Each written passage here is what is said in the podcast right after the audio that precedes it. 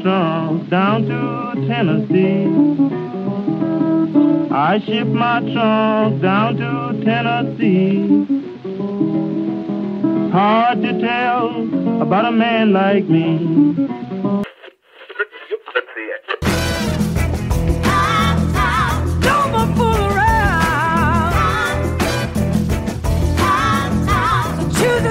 sit down.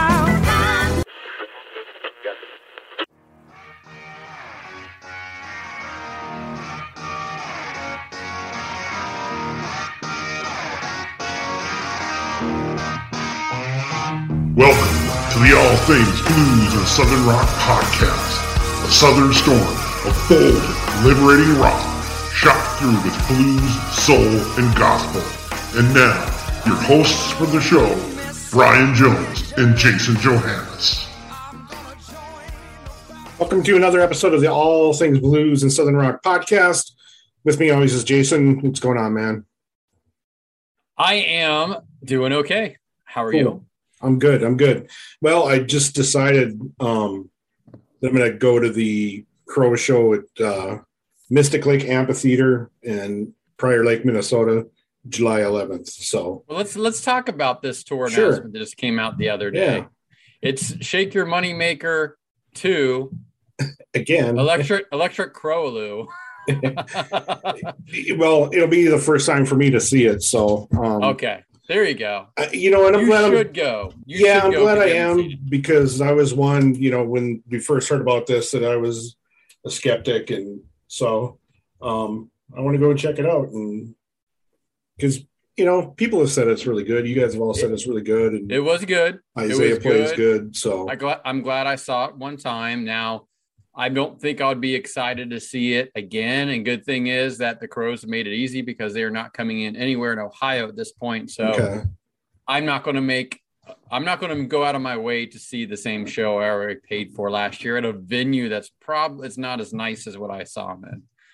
well, it, it, are they? It seems like they're playing smaller arenas because my buddy Gene that lives near there, Mhm. he was like uh, Mystic Lake Amphitheater. He, he made it sound like it's smaller than I think they're playing smaller places because some are some fairs and that they're doing in uh, casinos.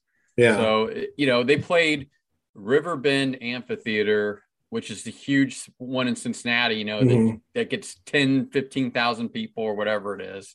Um, and, and Blossom Music Center in Cleveland, which is the same thing. And they're Mhm. playing considerably smaller venues this go round. So I don't know if Live Nation's not throwing the money at them like they did last time or or not. I don't know what's going on there, but I, I did realize they had a two year contract to play Shake Your Money Maker. Right.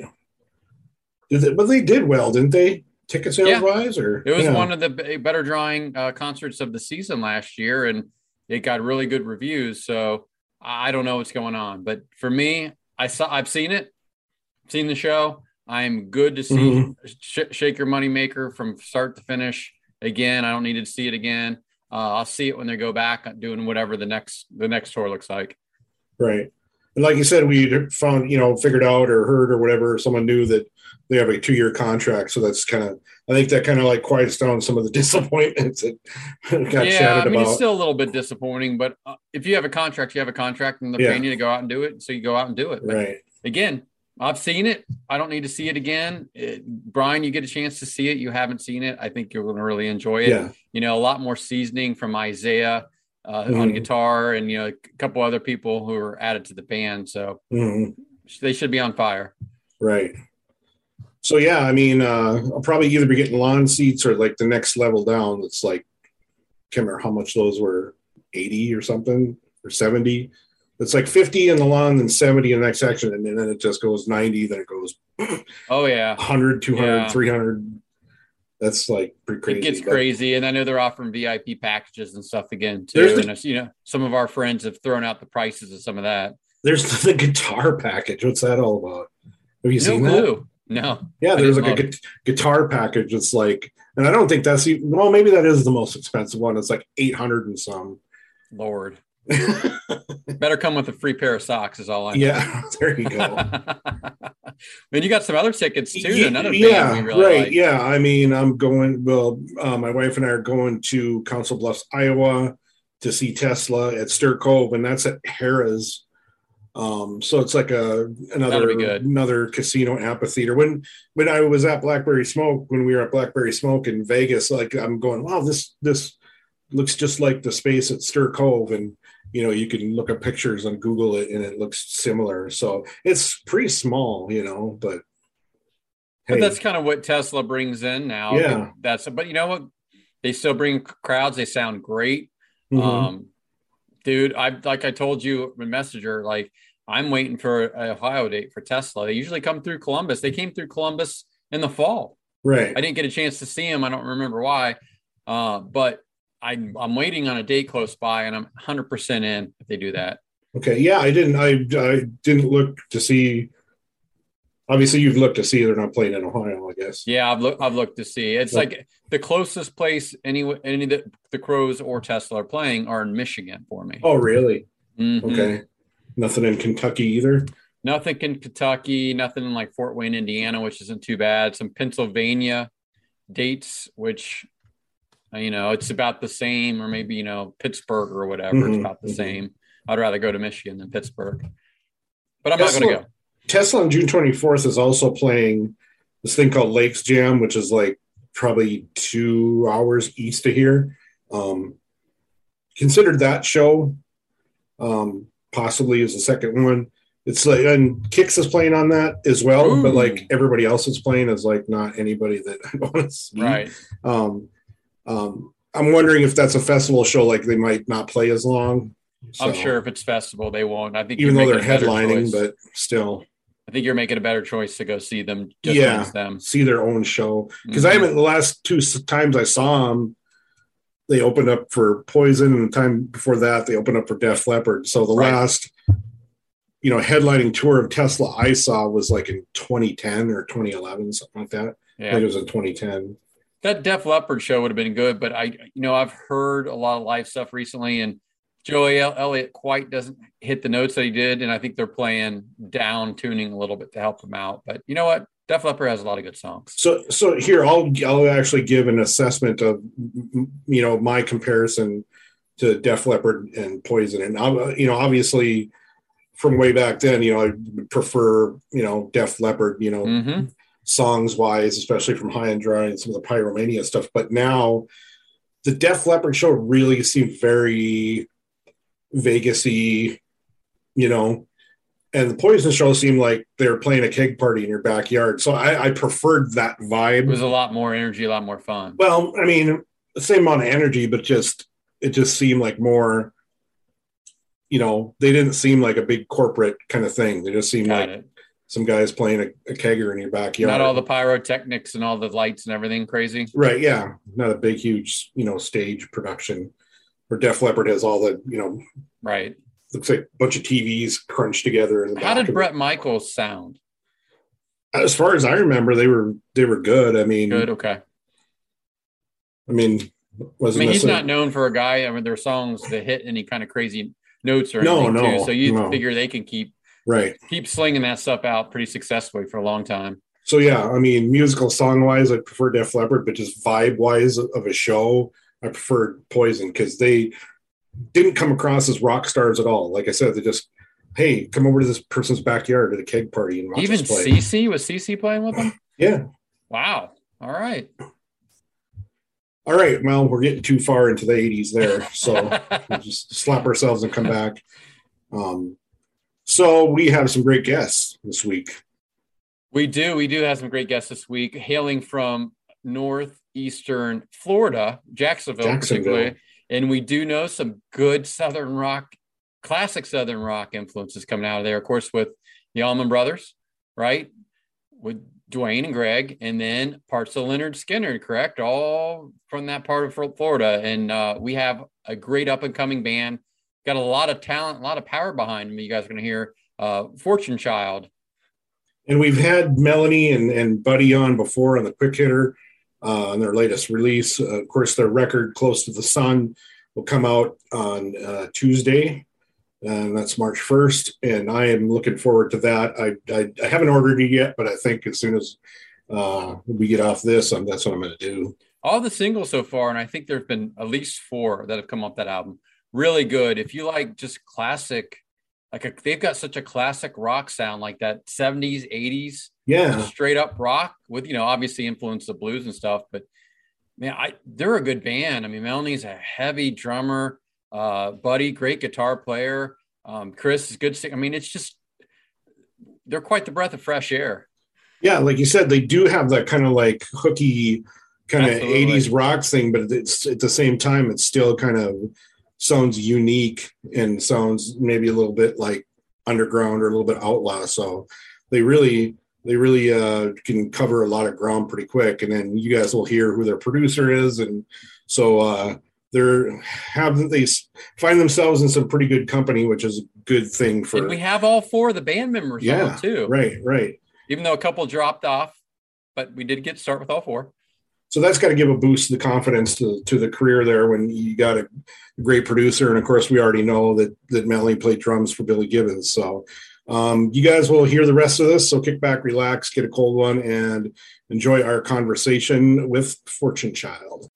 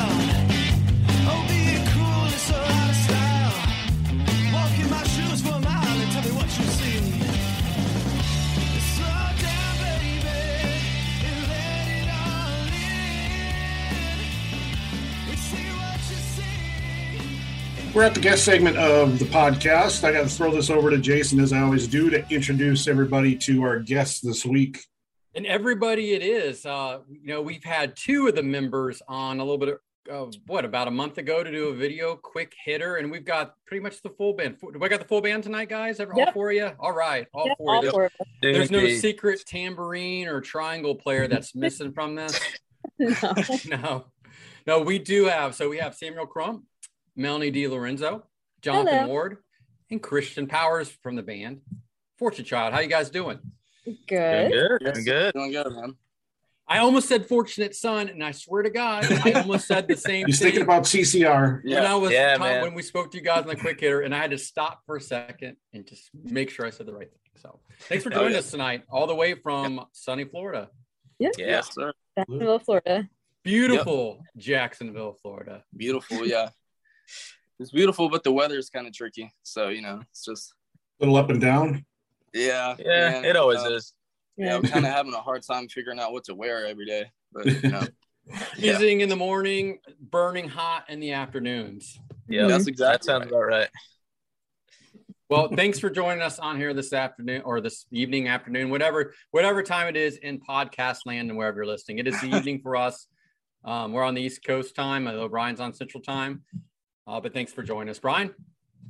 So you guys uh, just want to chat about how the band came together. I know we probably talked about a little bit that in the quick hitter, but uh, maybe we'll get the extended version. Who wants We to need start? we need the other side of the story of how this Right. Motley Crew came together. Not the Mötley Crüe, this Motley Crew. Yeah. Uh, I don't know. Uh, Christian, you wanna you wanna give a spell here, or Yeah, sure. So I uh it was about a year ago now, Buddy gave me a he shot me a message, was asking about a project that uh himself and Melanie had been working on. They had some music written and he had seen me sing in a, a prior band I was in actually with John. Um we were playing some blues club in Jacksonville and he was like, Your vocals are awesome and we really think it would work out. And at the time I was kind of in between bands and I was really kind of itching to get back in one. So it, it was kind of perfect timing. And uh, I, I headed up to Jacksonville and we jammed one time. And I remember thinking, I was like, holy hell. I was like, this, these, these guys can play. yeah, and, uh, and then uh, one thing led to another, and they started throwing around names of bass players. And they're like, "Do you know this guy, Jonathan Ward?" And I was like, "Oh my god, he's the perfect person to have in this band." And uh, so Well, well we, why you was know- Jonathan the perfect person for the band? I mean, he's not only is he one of the baddest just musicians I've ever met, but he's like one of the most level-headed, good, Mhm. just good people to be around. Um, he's just a good, perfect bandmate, um, honestly. So it just kind of worked out that way, and everybody was free. We sent him a block of dates. The man is one of the busiest people I've ever met, and uh, we Oh, sent him dates, and all of them, all of them coincided with free days for him, which like we knew off the bat. We were like, okay, we're doing something right. So we just kind of ran with it God. and uh that's kind of the way it's been the whole time just piecing it together but it's been working out so Right. Yep. Yeah. Great. Exactly right. Um, Who's next? Jonathan, you want to? Yeah, I mean, so I, as you know, as that story shows, I was the the last person to round out the four piece. So uh, I was just happy to be there. But uh, you know, Chris, because I didn't know uh, Mel or Buddy yet, but I knew Christian for a while, and he called me up one day and said, "Yeah, I'm playing with these these guys, uh, Buddy and Mel, and uh, we kind of we need somebody else." And uh, he was kind of he was like, "I think you would like it. You should come check it out." And so from my side, that's uh, that's really all it was. And I met up with everybody once, and and it was an awesome jam, and I had a good feeling right off, like Right. right off Yeah. the bat, right that first time that we played together, I could tell that it was it was a kind of special combination that I was going to enjoy a lot. right. Did, did Just they? Te- did with you it. guys tell Jonathan like, hey, this is the type of music we're trying to do? Did you have other like bands or things you're with that give, kind of give him an idea? Um, Um, I think we, we he, well- he came out. We asked him to come out to like a, a, a rehearsal and to jam, and it just worked out really well. And we liked his personality, and he was really chill, and he fit in really well. So that's how it kind of came together. And I think we wrote a song that night or that day. I think was it "Don't Shoot Don't Shoot Me Down." Yeah, I Yeah. remember yeah we I- yeah we yeah. did that day when I when I was on my way there to do that first practice, I had a voice memo that Christian sent me that was an early version of "Don't Shoot Me Down," Mhm. um, Yep. that you guys had thrown together. So I learned that you know in the car on the way there, and I, that was the first thing we played together, and it kind of took shape. right Yeah, yeah you know everyone everyone in this band has a very strong um vibe about them as far as uh musicianship you know like everyone everyone is just very confident in uh what they can do. But you know like everyone's super positive about just their ideas you know like bringing to the table. I mean like when like when we when we got john in it was just like man like this is just it was just super like just electric. I mean like everything was just super just very Dude, you, you owe these people money when we get off of here. I think. Oh, Everybody's no, saying very nice things about you. yeah oh man John is uh John is one of the sweetest guys. Well, Mhm. um, as far as his bass playing, as far as his musicianship, you know, I mean, when uh when uh, John got brought in, it was it was just really just, you know, like like as a guitar player myself, I just feel so comfortable having John on the bass, you know. So it's Yeah. It's wonderful. Y'all, y'all are too nice. yeah, I'm glad to be here. It's always uh, it's fun every time Yeah. we play together, and yeah, yeah, yeah, I mean they're the other yeah, members of the band are three of my favorite people I ever have Yeah. got to play with. So it really just Oh, yeah. makes for So how long have you guys Oh, been yeah. on the road in a in a van Yeah. or bus together at this point? Not very much, right? yeah the farthest Everybody still went likes each other. yeah. yeah, we went to South Florida one time and we rode in separate cars. Yeah, I think it'll be good though. We got a Yeah. we got a good Yeah, dynamic, pretty- you know. We got we we've all got our things, and I think it works. It's like a it's like a crazy machine, you know. Like we've all Yeah. got the right cog, and it's we've we between John and I, we talk about it all the time. Like we've both been in so many different bands where like you immediately see like the the red flag, and it's like okay, well, how do we avoid this exploding the whole time, you know? But this is kind of one of those situations where it's it's working out really well and we all you know we we gel really really well. So it you know it's kind of just a no-brainer and it's nice. That's it's so refreshing to be in a band like that for once. So it's Right. pretty awesome. Yeah. Um you know like everyone's everyone's personalities you know like everyone's super positive. Um it's always music first. It's always you know like there's there's a lot of stuff going on you know like in our lives that you know just um make us work harder for what we want you know like everyone everyone is just super dedicated and um you know it's just a pleasure it's just super i mean you know like i couldn't think of anything better musically i mean honestly you know there's so much work to do So Jason Um, or Jason mentioned the bus van or whatever, and Christian talked about going in separate cars. Do you guys have the van yet? Do we have a band van? I wish Yeah. it's on my list. we do not have a van at the moment. No. I had a perfect van for my whole life, and then it broke down like five years ago. So I'm, I'm on the I'm on the Right. hunt for another one. Yeah. Was it like the '70s full full conversion van, teardrop window, Led Zeppelin album cover, airbrush Ye- on the side? Basically, Oh my a- God. it was, it was close. It was a '98 Dodge Ram that I rattle can Right. black, and I put silver racing stripes on the hood. So it was it made him go faster. Right. That's what I told everybody. It's but that's yeah. it's classy. Yeah. yeah, it was very classy. It was Did you have shag carpeting inside of it? It did. It Wow, shag. nice. Yeah, I swear it was awesome, man. I loved that van. Did you It had hang the the- disco ball from the roof? It had runway lights in the middle. Of It was it crazy. It was great, man. I loved that van. I loved it. I love that van. Just hearing about it, it just feels like dead. Were you on your way to a festival when it broke down? Festival or a gig? Do you know it didn't? It actually did break down to a couple festivals, but it broke down in the school parking lot the final time. The radiator exploded, and everybody said it was like the sickest intro into the parking lot. Like it looked like a music video. It was there was smoke everywhere, and uh, I parked it in the parking lot for a week because I couldn't fix it, and then I got it towed out, and that was the last time I ever saw it. Yep, sad day. That day. So when did the you know when did you guys first know like you know you start writing these songs and you know when you know hey we got a record here we need to start cutting this. Um, Well, we wrote the songs actually. Oh no, there's a phone again. we wrote Wait, the songs. do you have a landline? Is that a landline I hear? It's a yeah. It's a You- Howard, how do you have a landline? You're not even. We like, do that in enough to know what a Florida still, man. Really? Yeah. We still do that in Florida. and it's it's always spam on the landline too. yeah, it's always like a scam likely thing. yeah, it says spam. I saw spam go across the So you, you still have at least that you have caller ID on your landline. yeah, Is it is it a rotary phone? yeah. Do you even know what a Oh, rotary phone is? Have you have ever no used a rotary phone? I don't have I. I don't think so. I don't think any of you guys, other than Ryan and I, have ever used a rotary phone by by looking at y'all. You're way, way too young for that. Yeah. Um. uh, So as far as like finding, so, I mean, it, it kind of like coming to the point where where we had an album. I mean, we just, I mean, like every rehearsal, we would we would always crank out at least like a song and a half, you know, or or or, or, or you know, like maybe multiple songs within a rehearsal.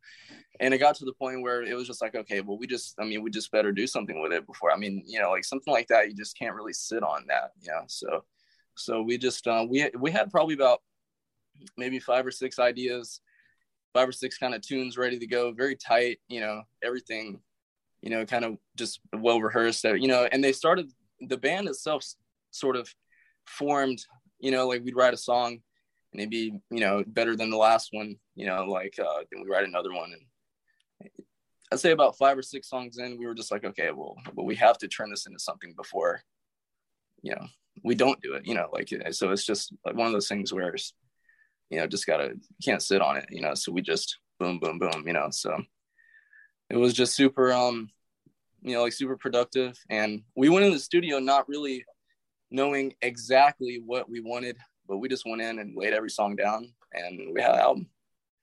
Um, Yeah. it was just super fast and super cool. Yeah. So tell us a little bit about your songwriting process. Like, you know, how, how did how how did these songs get made? You show up to practice, things are flowing. Hey, are you bringing stuff in, riffs? Are you bringing vocals in? Like, how, how we Right. like? What's your process here? Well, Right. usually Buddy, it's, Buddy's a riff machine. it's me and Buddy get together and we structure everything out. So he'll come up with a riff, and then me and him structure out the full song, and then we have a full practice. And then Christian writes the lyrics, and then John fills in with the bass part. So that's usually how we've been working, which is how we're able to write so fast because we kind of have have we have a nice um kind of routine how our songwriting works.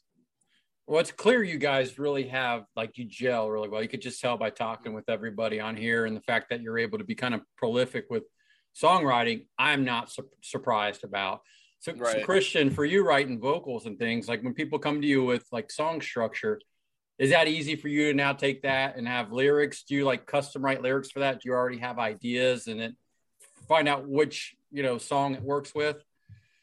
Yeah, it's pretty. This band is the most interesting band for me lyrically because most other bands I've gone into it like I've got a couple ideas, you know, I've, I want to like come in with something strong. I don't want to just like you know not know what I'm doing.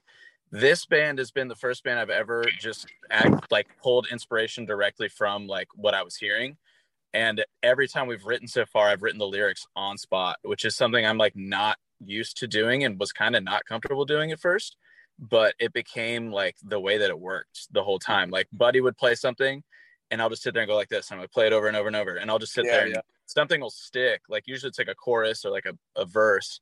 And I'll just kind of go through that way until, you know, we have the end of the song. But we the way it's structured at practices is we'll normally finish one and start one. So we'll Okay. finish the one from last week and then start a new one for the, the next week coming up. So it's been a crazy kind of, you know, workflow that we're in and we're just kind of trying to keep up with it because we don't want to mess it up. But it's definitely like lyrically you know because people have asked that before they're like well how did you like what is this? And half the time Yeah. i really don't know what i'm writing about like to be completely honest. And that's what's kind of cool to me is that i i kind of come to it later on i'm like oh okay.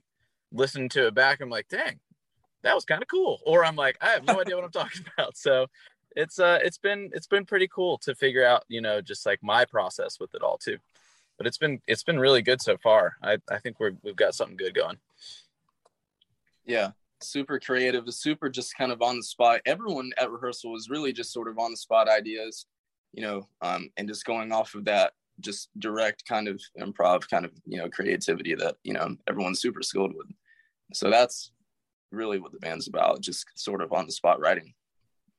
How did you guys hook up with uh, uh, with uh, Kevin Elson, uh, semi-famous producer? Worked with Mr. Big, Europe, Lynyrd Skynyrd, and they're like, "Where'd you guys cut this?" um we Um, cut the record you want to take it bud we uh so as far as like like initial recording we uh our engineer was uh, a man named uh, jim devito at, he uh, he has a studio in st augustine beach called retrophonics and it's a beautiful vintage you know studio. It's been around for years and he just has just glorious vintage gear and old neve console and all this stuff. And um we went in there and shedded that and um then um uh our manager right now brandon you know we've always been talking about idea man somebody really big someone someone really you know profound has to hear this you know and and uh just doing a lot of research you know family friends you know helping out and stuff. And um we uh we got a hold of, of uh um actually a man named david Frangioni. And, and uh david is the ceo of uh, modern drummer you know and uh he's a consultant for you know kevin. And um we we pitched it to him and uh david liked it you know and uh pitched it to kevin. Kevin liked it. So we uh we became friends with kevin and uh we decided to have him come in and, and uh, mix it you know and uh he uh he helped out a lot with uh, producing and and um that right there you know he just he likes the band you know and and uh, we're just fortunate to work with him and learn from him and he's our friend. So so he just i mean we just made a pitch and he picked it up and you know he just really you know that is just something i can't really explain you know the fact that he he actually you know like took the time to listen to it and and uh you know care about it so so um you know that's that's just something that you know is a miracle in itself but um just to be able to learn from him you know work with him is phenomenal Yeah, I got So- a sense that the Yeah. whole thing kind of started from one of those one of those kind of pitch emails where you don't really expect anything to come Yep. of it. You give it a shot anyways, and you know, nine times out of ten probably wouldn't get any Mm-mm. response. But I think something kind of clicked, and uh, fortune smiled on us. No pun intended. to the email. Fortune smiled on But, Fortune uh, child. but yeah, you know, by some some odd, uh, yeah, David Frangioni uh, checked out the music and and he liked it. He passed it along to Kevin, and you know, the, Yeah. the rest was history. So it was really just a a, a kind of neat connection that you know happened on its own. The Modern Drummer Magazine CEO got you guys going. So Melanie, how many times you're going to be in Modern CEO mag or Modern Drummer Magazine? well, I guess we have to wait and see on that. But Yeah, that would definitely be be be nice. Right? I Looking mean, at come an on. over, over Perfect. under five and a half, man. Over under Yep. five and a half for sure. Yeah. yeah. So, buddy, Yeah, um, you were saying that now did Kevin, you said he was going to start out as an engineer, but then came became the producer. Well, Brandon and I have been have been talking for I mean really since since um this band got together about you know getting someone you know profound on the uh, music production side of it to um give it a listen and and and and kind of uh work with someone like that work with those kind of people to get a really good product you know and and uh, learn from from uh you know try to hit it from from that angle you know uh sort of kind of like inside out you know and um so we um we've been talking about that for a while actually and uh so you know like that was something that was always you know the plan was to try to get um you know just people that really knew really really really knew what they were doing and you know had a lot of experience. And and uh the tunes the songs you know were uh were good enough for them to you know uh, give it a listen and and actually respond you know so so um we're just fortunate that you know he just uh, he actually gave it a listen. And um but that was uh that was something that you know that was always there you know something that uh, uh we uh, we were always trying to do we um we wanted kevin you know kevin had david frangioni um uh, uh those two met running sound for uh aerosmith in, the- in, Oh, the, wow. in the in the in the Really? 90s yeah man david david did all sorts of stuff man david um frangioni media he uh he actually you know like he installed like the radio system in steven tyler's car and and uh Really? stuff like that yeah man Wow. he, he he's he's a He was uh, on he's two one of the- seasons of the Osbournes.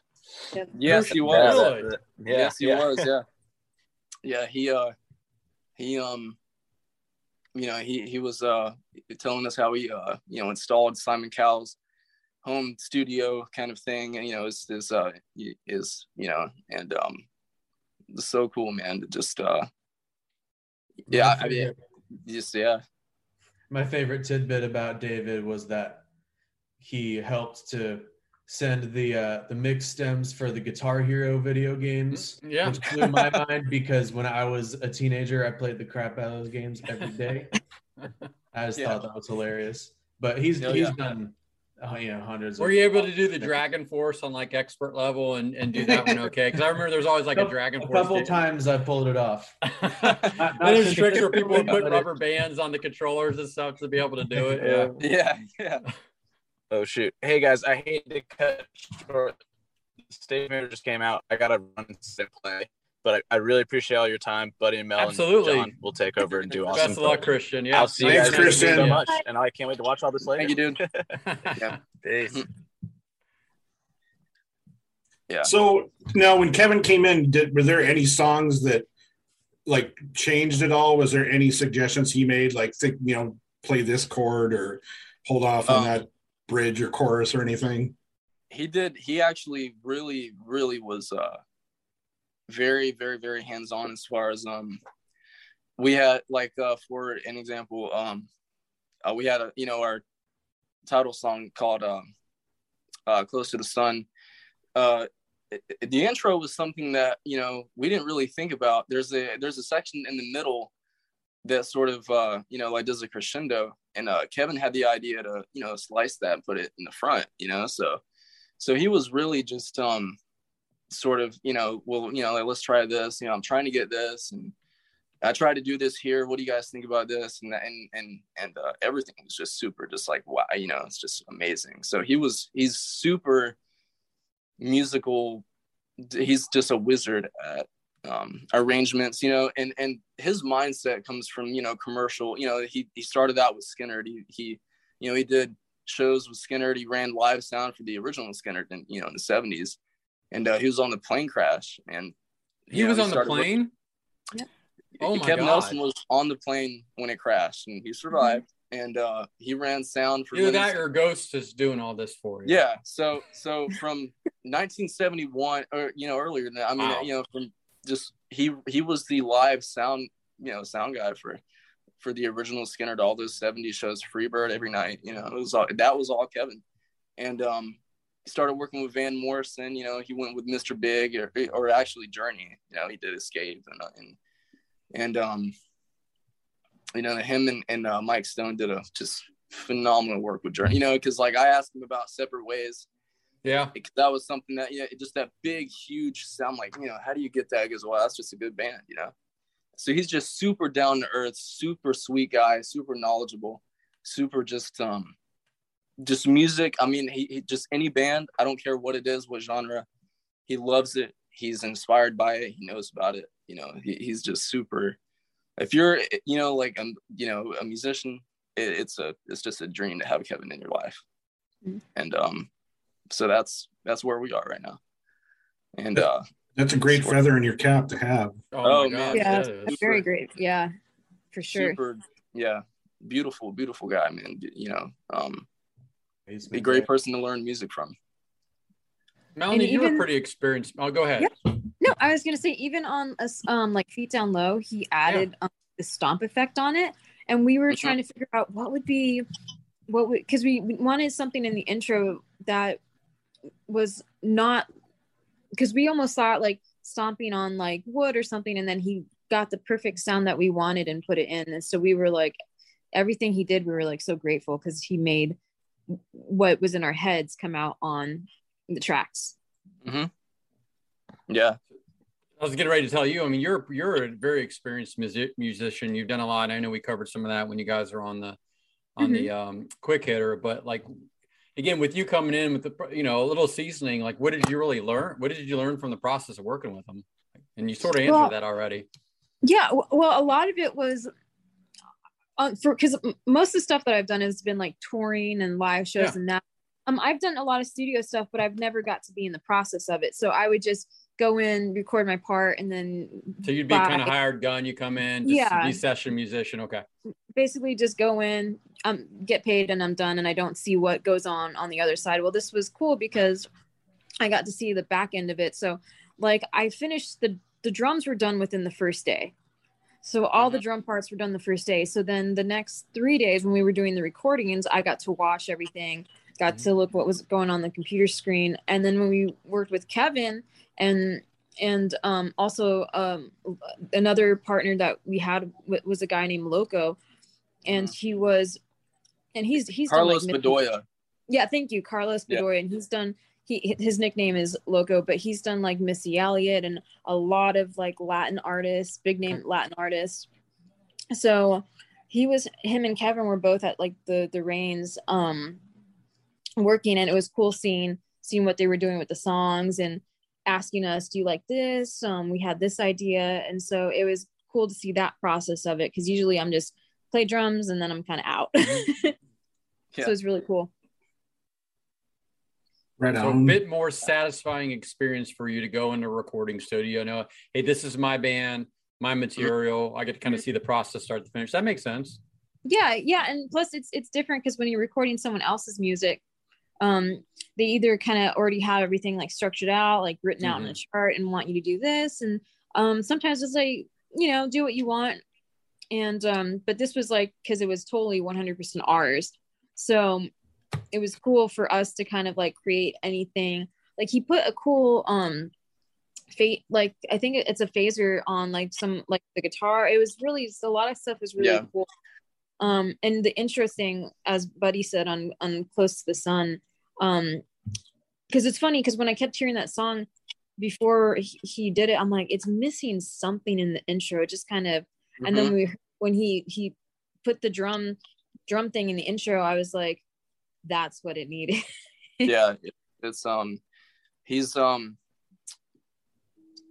super just you know eh, see we brought him in you know for assistance but he um you know he likes it. He wants us to feel you know he uh he wants us to feel you know comfortable you know i mean because you know he uh i mean he wants us to like it you know like like i kept i kept you know asking him you know, what do you think? You Just anything you want, Kevin, anything you want, you know, and Kevin's like, well, you know, well, you're, you know, I mean, you know, he wants us to like it, you know, and we want him to, you know, so it's, it's just super cool to, to just, you know, cause, cause, you know, the entire time I was just like, Kevin, whatever you do, whatever you want.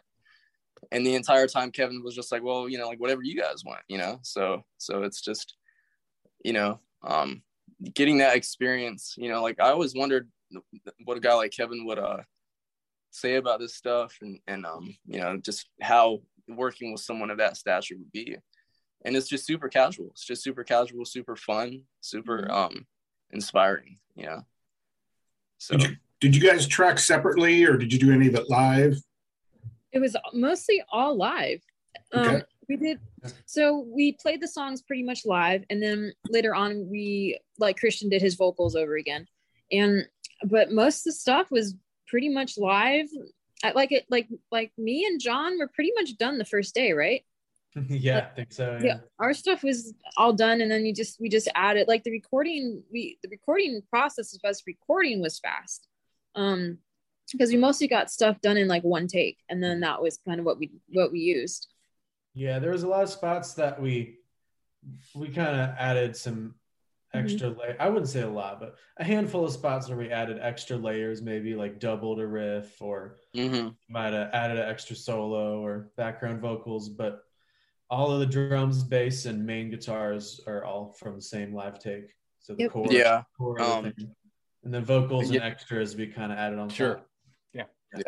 there's Yeah. some cool organ and um keyboard stuff in there too like if like if you listen to the mix you'll hear some like stuff that's underneath that's really cool that adds like a nice little atmosphere to it Who'd you guys get a, to uh, play keys? oh that was john Yeah, Oh, John. uh, Look, Right John- look, that's why everybody's Yeah. nice. You play bass and keys. I mean, come yeah. Mhm. On this uh this I uh like new the variety. Yeah. There's a uh, you know what? Uh, here's a cool story. Um, uh, we have a ballad called uh, you know, it's just it's just me and uh Christian. You know, one guitar, one acoustic, six string, and uh Christian on vocals, and it's called uh, "Conscious." It's the last song on the uh on the album. And, um, super dry, just super, just nothing on it. Right?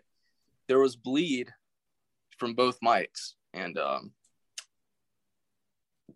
Kevin took that that bleed and kind of you know turn it turned it into like a natural kind of chorusing effect and, and um kind of made it spread a little bit you know so it's you know it's, it's sort of like a natural you know almost kind of like a string effect and it's just um so that you know that he but he thinks like that you know like how you know like how can i take these just you know raw tracks and what can I do with them, you know, like individually, you know, to kind of make an entire, you know, like without without without having to add, you know, like a whole bunch of stuff on it, you know, like what can I take Mhm. from what's already there and uh, turn it into, you know, some just to keep the authenticity. so he's just really super, you know. to- oh, sorry, buddy. Oh no no no no no. Go ahead, John. Well, it just what the what you just mentioned is similar to that background part in Far, because Oh yeah there's yeah. another song, the first single that came out, Far. Yeah. hmm Uh, when we were recording Good it. song, by the way. We we listened to that one before we Well, had thank you. Buddy and, and Melanie on. Oh yeah. So there, well, there was a part in there that they had the idea of trying a, a little piano layer, and I went in there to try to play it, and I was like, I don't really know how to play. Yeah. And our engineer then uh, Jim, he was he was like, oh, try this, try this, and I just like Yeah. played some random. I thought it all sounded awful, so eventually we were just like, okay, let's just let's not worry about this. And I thought he deleted it, but then later when Kevin mixed the song, he found that piano part in there and uh, kind of remixed it and put a really, really uh, uh, like a really washed out delay on it and made it more Right. like a pad in the background. Mhm. And when he showed me, I was like, I thought that was deleted. I didn't even, I didn't want anybody to ever hear that again. Well, But You then know, he the- kind of repurposed it to make a, a neat, like a cool background layer. That so The, it's um, just it's cool. That was a trash part that he turned into something cool. You know. yeah, Yeah. sorry you hear me laughing about it but during during the recording process it was kind of like a funny thing when we were doing it so it was it was Yeah. it, it was funny but then it worked out when, when kevin heard it and then he put it in the song it sounds Yeah. great you know it, it- kevin's one of those guys that that um you know like i mean just i mean if he could salvage you know any you know like by the time he gets the uh just the bass mixes. He wants every single thing, every idea that the band has brought forth, you know, um, to you know, because it's like it's like a full canvas for him, you know, it, just to just to see, you know, try to salvage anything, you know, it's just super super super uh, conservative, you know, mindset as far as as far as uh, music production, you know, so that's it that's a hell that you know that's and it, you know and and it, it's, we all didn't want that piano part you know but by the time he kind of turn it into something else you know it sounds like strings you know so it's Mhm. um it, it- it's just super cool you know he, he's uh he's one of those guys that you know you can't really overthink you know like if you're if you're if you're overthinking usually that's that means it's bad and you just and you just you know Well, he hears a part like what John did on keys or anything else. It's like, hey, I know what to do with this, where to put it. We're not going to force the issue, but yeah there's kind of it- natural fit than- for it. Rather than having it, you know, the, oh, let's just toss it, you know, that Yeah. that's that mindset, you know, it- songwriters, you know, songwriters can do that, you know, but um, Kevin's a musical, you know, sound engineer. He, he's a, Mm-hmm. you know, he he he's got golden ears, you know, so he, you know, he he's a he's a great doctor too of of of sound, you know, so so so just um you know, and it's special, you know, like there's a lot of, you know, just uh special things that, you know, that he uh, he wanted to keep in there, you know, like like it just why why throw something away when you can, you know, try to let's try to use it here, you know, or try and maybe we can make it sound like something else, you know, like Kevin Yep. certainly can do that. So that's that's Kevin. I get that idea. My band is like, I've been playing the same guys for a long time, but it's like, if you know how to play an instrument, whatever it is, Yep. we're going to figure out a way to get that on a song somewhere. Exactly. Banjo, Yeah. accordion, we'll figure it out. We'll get it in there. Exactly. Yeah, you know, and it's and it's, it's super sure, distinct. why not? you know yeah i mean you know i mean how many times have you heard a song and, and uh you know like you know you don't know what it is you don't know i mean you know it could be a it could be a um a piano it could be a banjo it could be a Yeah. you know a cello you know you're listening you go what is that you know well it's you know it, it, it could be something that is completely sliced up and and um you know so i mean it, you know just to it just to make people think you know like just to just to you know just add a you know a layer of you know distinct you know something on you know so you know um Well, even even on our our new single that's actually coming out tomorrow, which is is or Friday, um, John was doing this organ part that was really cool and was underneath um everything, and it it makes it have this kind of cool, almost like mysterious kind of sound to it when you hear it. yeah it sustains the the uh the anticipation and the suspense you know that you know the, it's nice and bluesy john had a you know laid down a b3 you know and, and it's just nice. like one so there we go. Rock and yeah roll it's like sound right just there. this one, yeah you know the bands Yeah, you know was yanking some of and that cranking awesome, like some of that Yeah. old vintage gear that Jim Oh. had. Mhm. I mean, a really legit Yeah, you know. B3 from the '70s. You know, yeah yeah we had an idea on the on this new single called tie the line you know that i mean the band's you know yanking and cranking and we're doing it and then it kind of drops out and it starts to fall you know it starts to kind of float you know what i call float and then you know jim actually had an idea he's like man like it'd be cool if it just kind of like if it just turned into a layer of just a b3 Mhm. kind of like with a leslie you know and it Mhm. kind of slows down and kind of you know so it's just kind of So he had you the know, Leslie like- cabinet in the studio with all Oh, the yeah. vintage. Oh, yeah, it nice. was it was spinning and it's that that Oh. sound is, you know. So yeah, so uh, John. John John did the the glorious one chord, and uh, you know, but I mean, but that's you know, Yeah, it's bare, it's not really more than one note, but we Yeah, we yeah, played, we played with kind of like layering the octaves and then changing the the rotor speed to Mhm. kind of right? Yeah, build a little pad. yeah. So, So that's we- um, We got we got the most out of the one note that you can. you know? yeah, yeah, That's very punk, really. yeah, it is. It was a good time. Was a fun. Minim- Yeah. Minimalistic stuff, no, but that's Yeah. real. That's awesome, man. So, buddy, did you get to play through any like vintage jams or anything that you know, being a Oh, guitar man. player? Oh man, um, Jim had uh, he's got probably like you know for four or five Marshall, you know, like different Yeah. Marshalls. Um, he's got a couple Hiwatts, you know. Um, you know the Hiwatt amplifiers are you know a lot more cleaner. They're you know they're very bright. You know, uh, Marshalls obviously you know they squish and they they I mean they got a little you know a little bit more ass, a little bit more Mhm. you know bottom end. You know, which which I like that. I like that boxy kind of sound. You know, I like that. Uh, I only like that description Yeah. of a lot Yeah, of ass yeah. in the Marshall like a uh, you know i like that uh that uh paul Kossoff, just really rich kind of thing you know and um so uh he put a I, oh i think it was just an old jcm 800 you know or some or, or like an old super lead or something um had it on top of a Hiwatt uh head or you know and uh we it, it kind of played around with both of those amps you know and um and uh ran it through a Hiwatt you know 412 and um set it in the closet turned it on 10 and you know that's i mean that's all you hear you know so Mhm. it's um so that's uh super just you know it's about attitude i mean he's got the the, uh, the guitar solo on far actually is a uh, a 112 um matchless spitfire Wow. and uh he, man we had that thing literally like guys it was you couldn't turn it up louder it was just you know Yeah, right? and It uh didn't it just have yeah, a tone and volume? it- it's got a it's got a uh it's got a master right? It's got a it's got a it's got a volume and i think a tone. And That was and i think that's yeah. Nice. and um and uh we ran that through like a tape echo you know like a like a space echo. Yeah. And, and uh literally i mean when i mean max i mean you have to do that you know and i mean Yeah.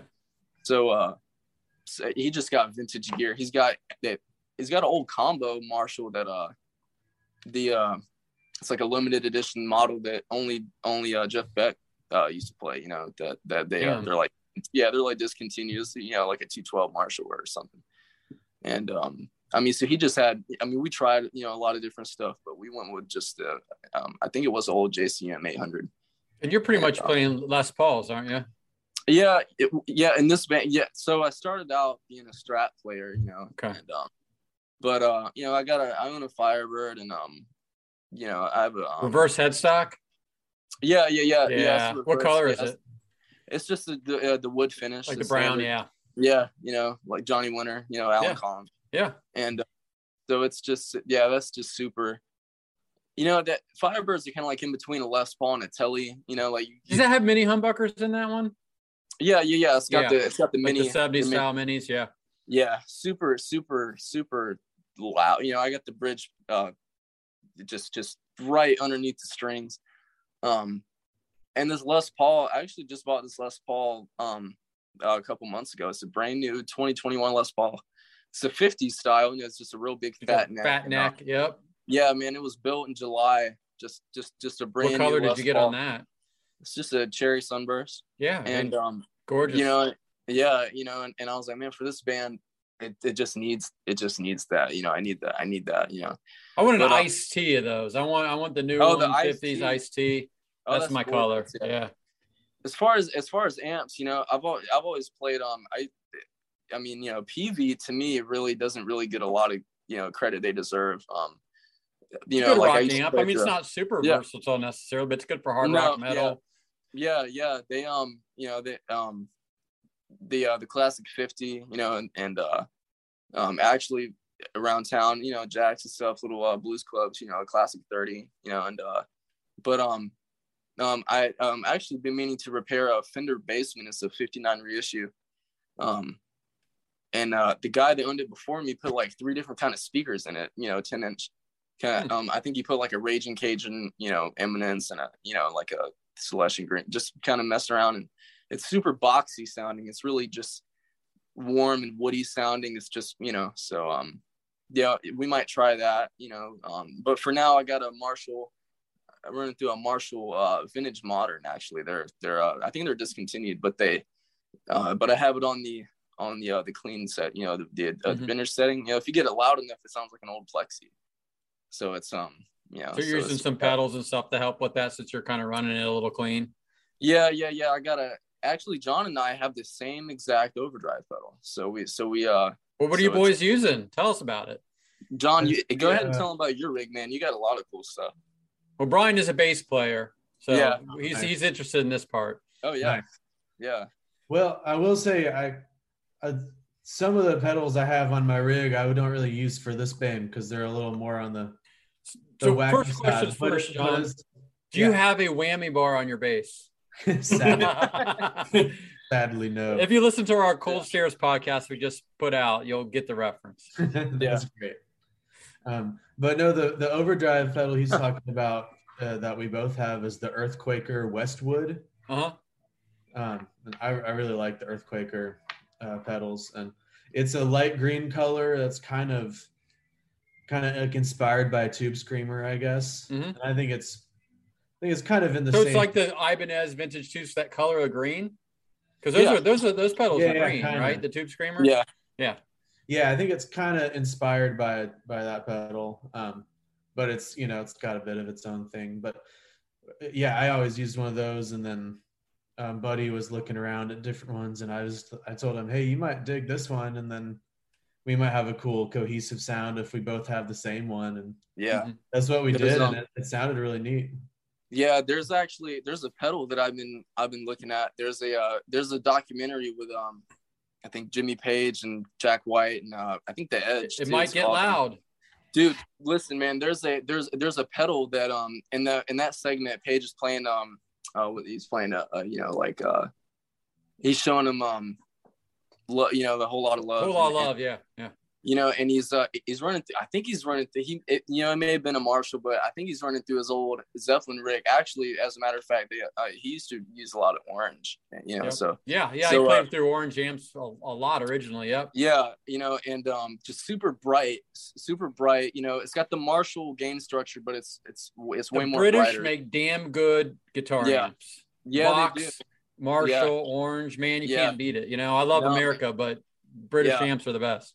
And and uh, there's a pedal that he's uh, you know he talked about he uh, he was going to art school when he was younger and met a guy I think he like met a guy that like built pedals or you know like Mhm. some of the you know and and uh, you know he said he's like you know like I had a record at home with a guitar had a lot of sustain and and um and he's like playing clean you know kind of chords and then he he just kind of turns on the pedal and it's like a you know it's a, it's called a tone bender the original tone bender pedal and um you know but and uh uh there's a newer model called a um you know uh, like a tone bender mk2 or something and it's um it, it's it's it's fuzzy you know it's like it's not it's not really a fuzz and it's not really a you know a drive pedal. It's like a you know it's like a it's like a fuzz and a i don't know. It's like you know like it doesn't really do exactly what a fuzz does and it, you know it and it's not just a know, a normal distortion you know so um i think he used that live 1970 you know at the at the albert hall so it's kind of fuzzy and big kind And of back when we still playing through his telly, wasn't he? His Dragon telly that he painted. Yeah, At that yeah, point, yeah, he wasn't into yeah. Les Pauls.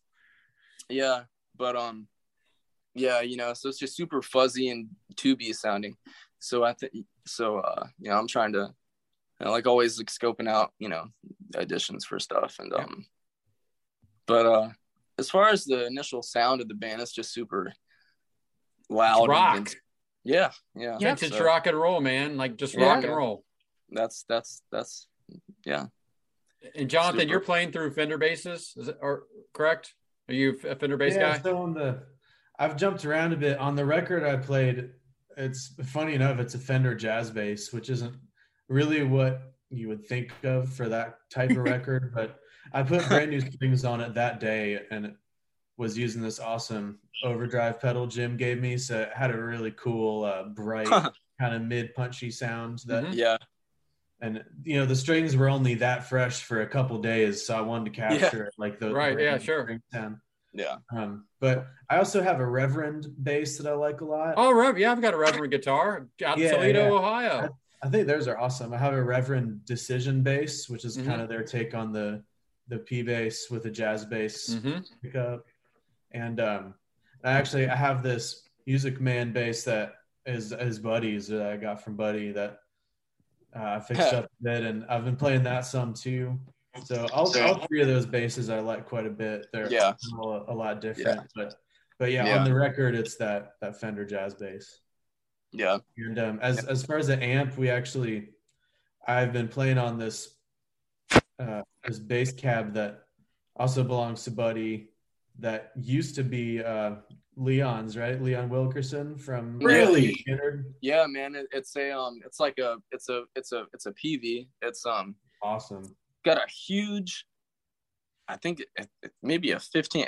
I mean, it might be an 18, but it's a, it's like a huge 15, and it's got like two I think I think it is 18. yeah massive. it's a it's like an 18 with with uh two tens on the top and um so there's actually three speakers in it and uh we got to run it through a i was at this pawn shop and, and seen this old um svt 350 you know i was like yeah that's a good deal so so uh john's currently running through that you know and, and uh and he's also got a like a mark a, um a mark uh bass amp that's i think there's what like two tens in that one uh 112 or something Yeah, my normal rig Yeah. at home is that is that Mark bass 210. yeah sometimes yeah for some of the bigger shows he'll set that on top of the cabinet kind of you know extend it you know and and uh just that sounds mean that's some pretty good beefy low end power you got there, It's man. pretty great. oh man it's, I really try to take advantage of that 18 inch speaker Sure. and like get a lot of sub sub frequencies. You know, all the place. Yeah. You know the, the, and the whole thing about making people feel it you know coming off the st- you know you want that body Well, you probably feel it. It probably shakes you off the stage. oh you man I, I- you know i'm i'm i'm always like man if if john could just be louder than me all night that would be phenomenal that would just be really cool so Challenge accepted. yeah Space So- How did you find out that that was Leon Wilkerson's uh, rig? The, their story here? Well, the, I mean, not really a story. There's um, my dad actually has a, um, just a whole bunch of friends that you know, being in Jax, you know, Orange Park area. They're, you know, the, I mean, the Skynyrd guys grew up. I mean, just kind of down my street, you know, Blanding Boulevard on the west side down there. And so, you know, like, there- like there's a lot of friendship. There's a lot of, you know, things being given, and you know, just a lot of, um, you know, Wasn't your dad Gary's roommate at one point? well, I mean, Gary Rossington? Yeah. I mean, everyone, you know, everyone kind of knew each other back then. You know, like I mean, like you, you could walk into a bar and see, you know, you might see Billy, like um, a good friend of, you know, Steve Boatwright is a, you know, like he's he's also another Mhm. mentor, and uh, his, his brother Damon Boatwright was a phenomenal guitar player. Actually learned how to, you know, change my strings because of him, and um, you know, like all those guys, you know, around here knew each other back then. I mean, I mean, uh, back then they were just friends. You know, like you, you know, I mean uh, my dad, you know, like Skynyrd, but but uh back then, yeah, I mean, he was growing up, it, was just you know, just kind of you know, they were a, little bit older than him, and they were, you know, they were just a, just local guys, you know, so so you know they um you know equipment got passed around. There was a drummer, you know, uh, uh, uh, around here my dad was friends with that, you know, kind of uh, got some, you know, he's got like Artimus Pyle's, you know, kick pedal and. Hmm. And um, you know, Gotta get that over to being- Melanie. Come on, Melanie. You Yeah, gotta ask for that shit. Yeah. you know so so so there's uh, uh, Well, there's actually, always we were using Artimus's cymbal on the recording. Jim told Yeah. it. Like, yeah we switched we switched out cymbals, and he's like, "Here, this one's Artimus's." yeah Like, Okay. yeah i mean Well, what did you it sound just- like? Did it have something special about it? 'Cause you could pick up guitars or basses and get kind of. Well, because we wanted like a vintage sound, and we didn't want stuff to be bright. We wanted it to be kind of more of a darker cymbal sound Mhm. on, on the Mhm. recording anyway. So he's Right. like, my, my cymbals are newer. Um, so I Probably a lot more brighter and correct crisp. because That's the right word so- for cymbals. Crisp cymbals. Yep. chris yeah And so he pulled out this cymbal. It would definitely look like it was from at least 40 years ago. Yeah. No, t- no, there's no title on it. It didn't say any what it was, and he just put it on there. I was like, oh, and he said this one's Artem- Artimus's, and it like had like a crack in it. And I'm like, okay, this is cool. So the cymbals on it are from Artimus. Yeah. yeah super dark you know super just um Mhm. you know it's uh it was cool to actually hear the difference you know because um actually quieter you know darker Mhm. quieter you know to capture i mean uh, you know you don't want to you know like and another thing i learned from kevin you know like as far as miking drums you know um you i mean you know it all depends i mean you know for our stuff you know you want to hear the the drum set being played and not the drum itself you know like that like that's a really you know like i mean that goes back to the zeppelin stuff you know i mean i mean you know the, uh, the you know everything was really quiet john bonham was really he was kind of the nucleus of of those uh, recordings. You know, I mean, because um, Well, in some Zeppelin songs, Yeah. you can hear. Oh, my face was really close. in some But, Zeppelin songs, you can hear the kick pedal. Um, You know, Since I've been well, loving you, that's yeah. like my favorite Zep song, and I love that squeaking of the pedal. Yeah. It's awesome. Yeah. no, it, it- it's it's it's just super simple. It, you know, room mics. You know, I mean, I mean, uh, you know that, but you know, but you know, it's like if you're gonna do that, you know, everything else is just gonna be really small. Mhm. You know, so um, you know, and uh, Kevin and I were uh, talking about that. You know, he he uh, he always said, you know, like whenever he gets guys, you know, like you know, it's like, man, I want to sound like John Bonham. It's like, okay, well, I'm just gonna turn on the on the on the room mics, and uh, you'll sound like him. You know, I mean, so that's, you know, it's just um, you know, I mean, you hear the drums being played. You know, you hear the cymbals, you know, ringing out rather than just kind of you know hitting you in the face, and you know, just get a big you know splash. You want to hear it, the tone of each cymbal. You know, you want to hear the drum set being played you know i mean you know it's a huge difference there you know so so learning about that stuff is just super you know cool you know yeah Artimus is cymbal that was cool Yes. So, uh, if I can interject really briefly, I uh, I hate to also do this, but I might have to leave uh, shortly here. I didn't know the. So when you guys drop off, we talk crap about you. You know that, right? Yeah, that's what we, that's what we did for Christian too. So, but um, yeah. yeah, But thank you so much for uh, for Great meeting you. Hey, us. thank you. Yeah, sure Yeah. thing. And um, I'd love to do another one with with even more time. But yeah, sadly, I have sure. for Well, engagement. Let, let me mention this, and I should have done it before Christian left too, but and it's going to sound sappy, but I, I think I believe I said this to Melanie when we were chatting back and forth on the messenger. Yeah. Is that you guys are a band like, and we like everyone that we talk to and we get to be friends with people and stuff. But there's Right. some bands here and there, one or two, where I, speaking for myself, I feel like an instant bond with, and I have that. Right. I feel that with you guys, you know. So oh. I just want to say that, and that's from the heart. And anything that uh, we can do to, you know, promote you guys. So I just want to let you know before you sign off here. Hey, thank you. That really means a lot. That really man. does. Thanks, Yeah, man. John. So Thank this you, is a great segue for you, Melanie. Like with, I mean, Adios. listen, you're a see, man. You're a super experienced drummer. You played with Billy Gibson, Gib, Gibson, Gibbons, Gib, no, Gibson, Billy Gibson guitars, Billy Gibbons. You know, you're a competition drummer. You're a session like you. I mean, you know, I was talking about you earlier. You're a very veteran drummer. So playing mm-hmm. with somebody like John, who's got a, a pretty heavy setup. I mean, how does that affect you? Does that affect you as a drummer? Well, I I honestly I I like for me I'm kind of like almost like easygoing like like it's almost I don't know, but I guess Buddy can say it's like it- I really don't care what gear I play on. I really don't care what everyone's doing. I just kind of what, Wait a minute, you don't care what gear you play on? Aren't you sponsored? Yeah, I do. Well, no, Come on on. that, on that, on that realm, I do, I do. But like sometimes, like sometimes, I'll like if stuff's backlined, Yeah. like I was, I was in this band, band that was playing in, in Vegas, and a, and, and a previous drummer, like they were giving a backline kit, and they like went ballistic because it wasn't up to their standards. And Okay. if I was like a kit, I'm But like, you'll "Oh, sit down cool." in a kit and like if you're playing like a big gig where there's you know they're not going to always reset a drum or if you're doing a Yeah, like like for like me, a charity gig or something. Like if I'm on like this small little like the I have a little PDP that I use for practice. I'm like, Mhm. I, I'll take that on gigs. I love playing on that little PDP.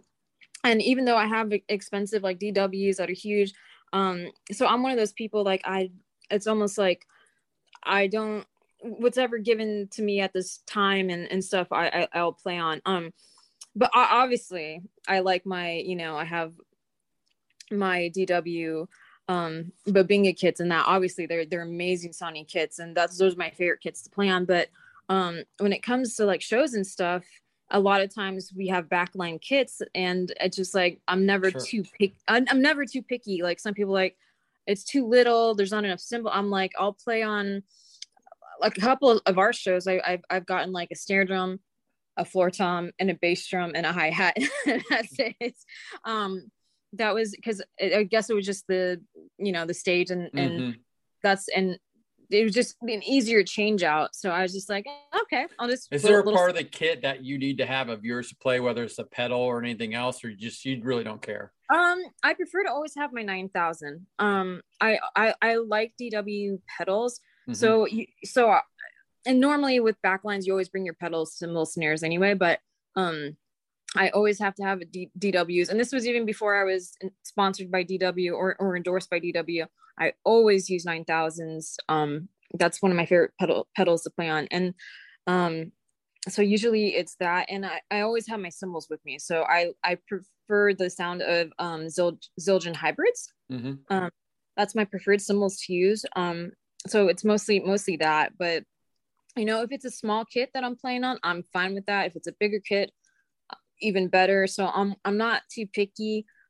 Like like I said, I've experienced other drummers that get like really mad if like it's like, oh well, this kit's like like you know, it's like a low end and like it's a little beat up. I'm like, hey, I I like it. It makes you work harder. Exactly. it makes you it makes you work you gotta harder. fight it. I know. it's like, oh well, the floor tom's falling apart. we'll figure it out. Yeah. so it, it just depends but yeah i mean Yeah. obviously because different different venues and especially when you're playing with multiple bands you're going to end up mo- most of the time with like a backline kit or another band is going to set up their kit and you everyone shares one kit Yep. so Yep. it's just i'm i'm not the pickiest person Okay. Are you pro or con double kick drum pedal? Um, I can play it. Yeah. I'm not. I'm. I'm kind of. I'm either or. Like Okay. I can do it. Um, but I, I like playing single. Like I like if I do double strokes in my foot, I do it single. Um. Okay. So a- anytime you've ever heard me do fills and you hear double, like two two bass drum hits, two double Mhm. hits on the bass drum, it's most of ninety nine percent of the time it's on a single pedal. Okay. Yeah. Yep. Um, Not So- making it easy on yourself. yeah, I I prefer. I think I Pain, My- torture, just whatever. my thing is if you can do it single pedal do it single pedal. And then if you want to because when you do double pedal and you're just like a- um gospel drummers i listen to a lot of gospel drummers and they do incredible for footwork with just a single pedal. So if you can do it single and you can practice it with a single do it single. Um double bass for me is more like if a metal thing where you're Yeah. playing Yeah. like constant 16 notes and, and doing that. But as far as fills go i would do it single. It just it just it just um it's a better practice and um Fits yeah, with your timing better, your Yeah, rhythm better. it's yeah. better better it's better endurance. And then sometimes i'll take the hi-hat this is this is just for like a practice reference.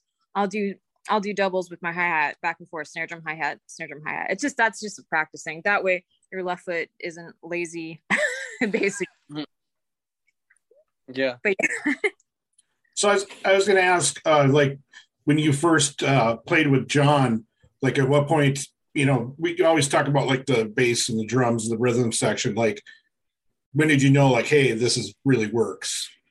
Oh well, the first the first practice, um, basically the first practice, um, because we had tried out some some bass players and it just I was like something's just not working. And then when John played, I was like, okay, that Mhm. yeah, because I like a bass player that lines up with me, and we immediately gelled together, which is what I'm looking for. And um, a nice thing about John, he doesn't overplay, but he doesn't underplay as well. So he has a Mhm. nice fine little medium, and he's creative too. So it, it worked out really, really well when we first uh, started doing this with John. hmm Um, you know, it takes a skilled, you know, person to understand what they can do within an idea. Um, Mm. you know, John, John is one of those people that, you know, you could give him an idea and uh, nothing that he's going to come up with is either going to be too much or too little. He's just, um, he can kind of, you know, he can kind of just kind of pick up where you left off, take it somewhere probably better than you ever could and you know and then uh so that's you know as far as you know as far as the bass player he um you know he does a good job of uh or he he actually does the job of Mm-hmm. of of keeping the band sort of centered you know like melanie drives it you know john john really just you know keeps it where it needs to be you know but um but he you know it, Mel and John short sort of they kind of you know they do the job of you know keeping it you know they they kind of shifted around and then I and then I'm kind of and then I kind of shift around them you know so it's and um it's just super unique. You know, I've never been a part of something so tight. It you know it's it's tight, but it, it but it always feels loose. You know, in a in a very good way. You know, it feels loose in the you know like in the sense that you know just knowing these players you know like Mel and John they can they can they can do you know stuff you know and it's um That's a very Zeppelin type, but loose and like really Oh, good yeah. individually talented players. Well, we kind yeah of have like even in our writing process, we kind of have a Zeppelin style where it's like Mhm. drums and guitar first, and then the other stuff comes in later. So me and Buddy usually spend time on getting the tunes kind of together, and then we, like I said, Christian comes in, writes the vocals and stuff. So it's it's kind of we have like a Zeppelin type writing thing too. yeah there'll be there'll be ideas you know coming in and um by the time john and uh and uh christian come in you know they take you know what i you know come up with the riff that i have. And you know like i might i might be thinking about it completely different than how john would think about it. John comes in and is like okay well you know let's do this you know. And by the time christian starts putting some lyrics on it well now it's a completely different idea than i've than than i thought of. But Mhm. you know obviously i love it because it's so it's got you know because um, like far like me and you when we wrote far we were actually we knew that christian would have his own lyric and melody idea but me and you were just kind of messing around a little bit and we were like it kind of sounded more like a grunge tune. Like you know i mean you know the Lynyrd Skynyrd album um give me about my bullets you know that that um Mhm. there's a song on there called uh searching actually. And it's this uh it's like a cir- uh you know like a circular thing that allen collins wrote you know and um i That's a kind of when i yeah when i came up with it it's just it's super tight and it kind of circles around very melodic so that's kind of my inspiration from it you know um but the more i started hearing i'm like okay well it's kind of turning into this kind of thing. It, it you know it sits down in the groove like this you know so um you know and those are just things that you know you're finding out you know that that you know you have a good band when you have an idea you bring in and by the time it gets you know s- circulated through everyone in the band it comes out completely different than what you yourself thought Mhm. because you yourself you know um you know it, it's just it's like a rainbow you know it's like it's it's you know, Because- it's kind of a, because i think the only the only song that was that was me and you that we did everything together was um get you alone which is not on the album but oh, really? yeah it's not that's it's a per, that's kind of like one of my favorites because it was we we were listening to a lot of soundgarden when me and him wrote that Nice. Yeah. so it kind yeah of has there's that a, there's vibe there's so to it. many yeah there's just so many influences on the band And that then- you know that, then when we met christian and he sang it i was like oh okay cool because because when we were doing the melody and stuff it was written high because i was because it was um, I'm, I'm a female I'm, i you know my vocals are a little higher so then he could sing it i was like okay awesome but it, when, if you go to a live show you'll hear it Okay. but um, it's not on the new um Why didn't it make the cut on the new album? oh because we put it on an ep earlier Oh, okay, okay. that yeah. that was Yeah. the reason why um but uh you know as far as far as influences you know like me like like uh, you know as far as guitar work you know i'm always trying to get better at you know being a being a um, you know my bag of licks and all my stuff you know but as far as um something that i'm like individually working on now is um just listening to a lot more Beatles songs. Yeah, I, I mean, eh, to me, as far as songwriting structure, learning about you know how to take you know like a simple chord progression and um flip it upside down turn it around modulate it you know stuff like that the beatles you know is something that um that you know i kind of want to kind of you know uh, uh, take a little bit more from it i mean as far as theory as far as you know chord uh you know just kind of songwriting stuff you know so Mhm. um so uh you know if you could add you know all your you know rock and roll blues influences you know and turn them into you know just um you know kind of like uh you know bad company really did a great job with that you know they had i mean you know like in free a lot of their stuff i mean it was not heavy blazing rock and roll it was it was it was ballad rock. it- yeah it, it was it was it was super ballad kind of um Mhm. You know like power solo ballad very melodic and you know and yeah yeah very right. So you know and and, and uh you know the and the, and it's just very subtle. It's it's you know they just kind of give it to you as like a little treat every now and then you know so. But um those bands really i mean yeah they got some rocking songs you know Mhm. but but um what makes those bands is you know the space the uh the uh the structure of their of their of their right you know how they how they add their skills into the song you know so that's you know and that's something i need to get better at too you know um so a lot of a lot of work moving forward a lot of new ideas just you know um Because we Yeah, we like- actually the other we wrote on Saturday some something really cool. yeah you The- know just, the just- intro. just- yeah trying to Well, no, we, we kind of fin- we kind of finished it, but it was really it was really it's really heavy. yeah, you know a lot of um just any sort of influence you could take you know and uh so so right now it's kind of you know like the first album's finished. It's about to Mm-hmm. come out march 1st you know we have a new a new single called tie the line. That's our last one. That um actually gonna be out Well- tomorrow actually friday Well, and, Is um, that our, So it would be February 18th, where this will be released on Brian next Friday. Actually, Yeah, coincide with your album. Yeah. Yeah, we're recording on the 17th, and then this will this will drop on the 25th, and it's like a four days later, Tuesday, Right, Yeah, the first Tuesday, March yeah. one, March close first. to the sun. March one, close to the sun. See it, Ryan? that's right March one, close to the sun. Come on, guys, That's go out and right. buy it. And Yep. then So, I know uh, like Tie the Line is our last single, but actually we're putting out a music video for a song called Don't Shoot Me Down as well. right So- yeah yeah we're we're uh, working on So- that one Yeah. So that's my that's one of my favorite ones on the album Don't Shoot Me Down. yeah yeah What do I, like tend- about I, it? I like I like the heavier song. Okay, yeah yeah it's- spoken it's, like a um, true super- drummer. yeah. yeah it's super it's super um you know it builds it's just it's just nothing but hmm you know suspenseful intro and to i mean it just doesn't stop. You know it's Mhm. just super you know there's it's a yeah there's, it's- a, there's a section you know it's like a it's a mix between like a zz top and and like an old grunge song you know like it's just it's just really cool. Um there's a second the guitar solo sort of you know stands stands up you know alone the band drops out and you know there's Mhm. like a guitar section in there and um builds back up again. I, super like if you ever come to like if you ever get a chance and we're playing in your town and you get to see a live show we do a really cool it's a long guitar guitar solo. It's really cool. Yeah it's a really uh So you guys kind of break it down quietly in the back a little bit and let Buddy do his thing and oh yeah.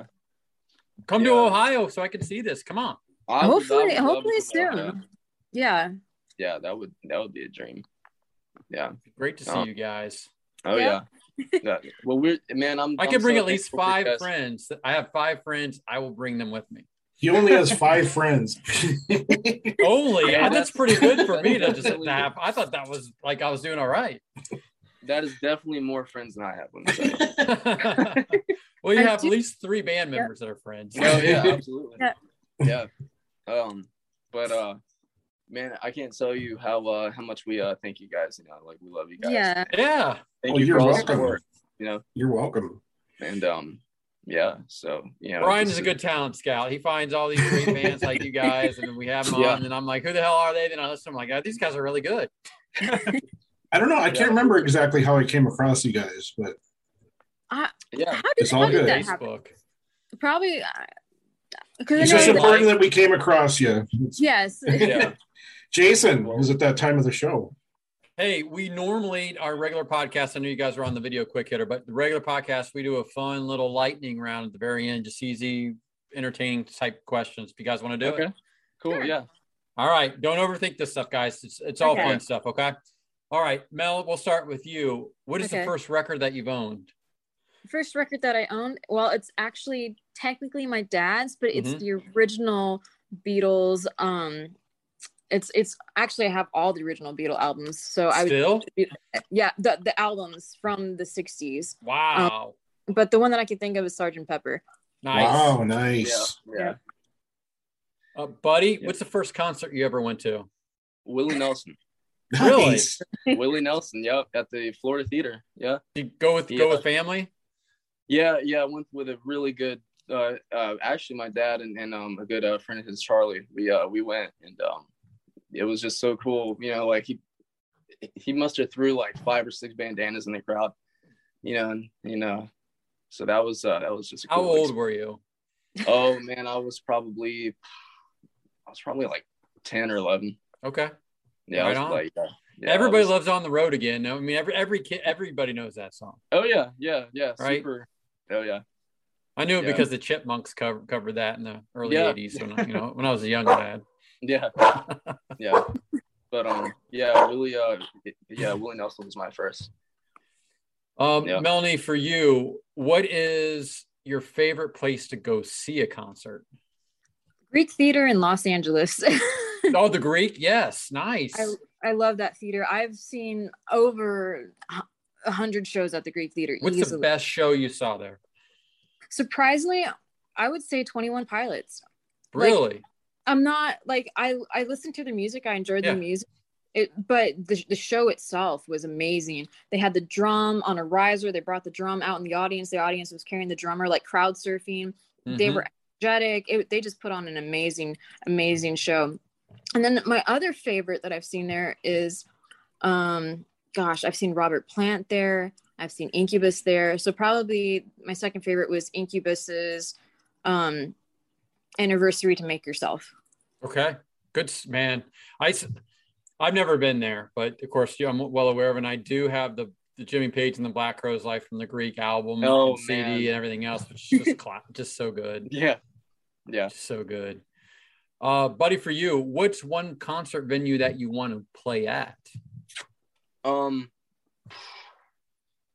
Probably the Albert Hall. What is it? The the uh, the uh, the uh, Royal Albert Hall. Oh, Royal Albert Hall over in Yeah, London. yeah. Nice. Yeah. I thought you and, uh, could say Staples Center. The Staples Center. Everybody wants to be out in LA. yeah.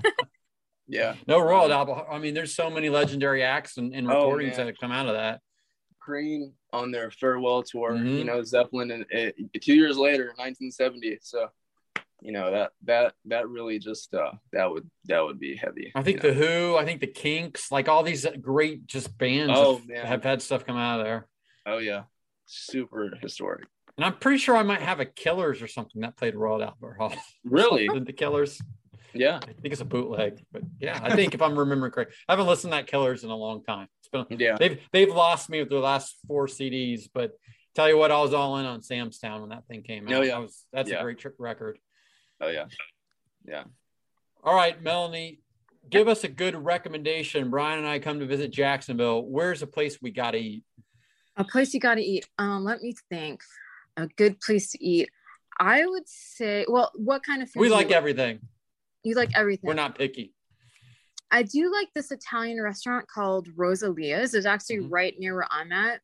Another good place. It's it's, it's a family owned Italian restaurant. Okay. Um, It's not another like one of those chain things like Olive Garden. It's actually legit Italian. It's, it's legit. nice. It's I'm not, in. it's not.